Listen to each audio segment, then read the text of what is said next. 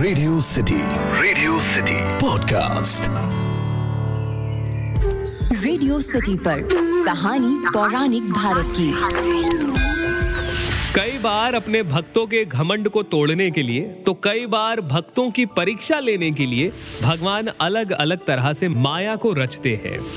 Radio city पर मेरा नाम है अखिल और आप सुन रहे हैं कहानी पौराणिक भारत की। एक ऐसा पॉडकास्ट जहाँ मैं आपके लिए रामायण, महाभारत, पुराण, लोकगीत लोक कथाओं से किस्से कहानियाँ लेकर आता हूँ, जिनके बारे में ज़्यादातर लोग नहीं जानते। आज जो कहानी मैं सुनाने वाला हूँ, उसमें नारद जी हैं, श्री कृष्ण जी हैं और राधा रानी है। कहानी कुछ इस तरह से शुरू हुई कि एक बार नारद जी को अपनी भक्ति पर घमंड हुआ। श्री कृष्ण जी को भी ये समझते देर नहीं लगी कि नारद जी को उनकी भक्ति का अभिमान हो गया है। तो श्री कृष्ण जी ने एक माया रची।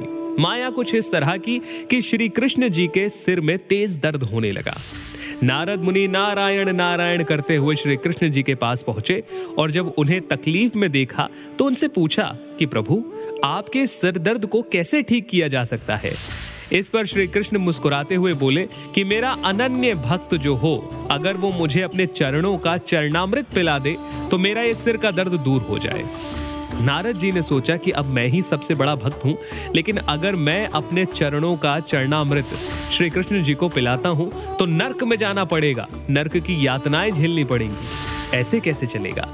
नारद जब ये सोच ही रहे थे तो उनके मन में राधा रानी का ख्याल आया और वो तुरंत राधा रानी के पास पहुँचे और उन्हें श्री कृष्ण की व्यथा बताई। राधा रानी भाग कर गई। एक बर्तन लेकर आई, पैर धोए और उस जल को नारद जी को देते हुए कहा कि आप तुरंत ले जाकर इसे श्री कृष्ण को पिला दीजिए। मैं श्री कृष्ण की अनन्य भक्त हूँ या नहीं, ये तो नहीं पता, लेकिन अगर मेरे चरणामृत को पीकर मेरे प्रभु की पीड़ा दूर हो जाए तो फिर चाहे मुझे नर्क ही क्यों ना मिल जाए, मैं धन्य हो जाऊँगी। राधा रानी के मुख से इन शब्दों को सुनकर नारद जी को बड़ा पश्चाताप हुआ। उन्हें समझ में आ गया कि वो जिस अनन्य भक्ति का घमंड कर रहे थे, वो दरअसल कुछ है ही नहीं। और इसी के ज़रिए श्री कृष्ण जी ने नारद के झूठे अभिमान को हटा दिया। तो ये कहानी थी भक्त और भगवान की। आपको ये कहानी कैसी लगी, मुझे ज़रूर बताइए।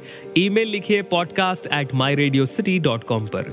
आप चाहें तो मुझे इंस्टाग्राम पर बता सकते हैं, मैं आरजे अखिल के नाम से हूँ। फ़िलहाल के लिए इतना ही, सुनते रहिए रेडियो सिटी रेडियो सिटी पर कहानी पौराणिक भारत की।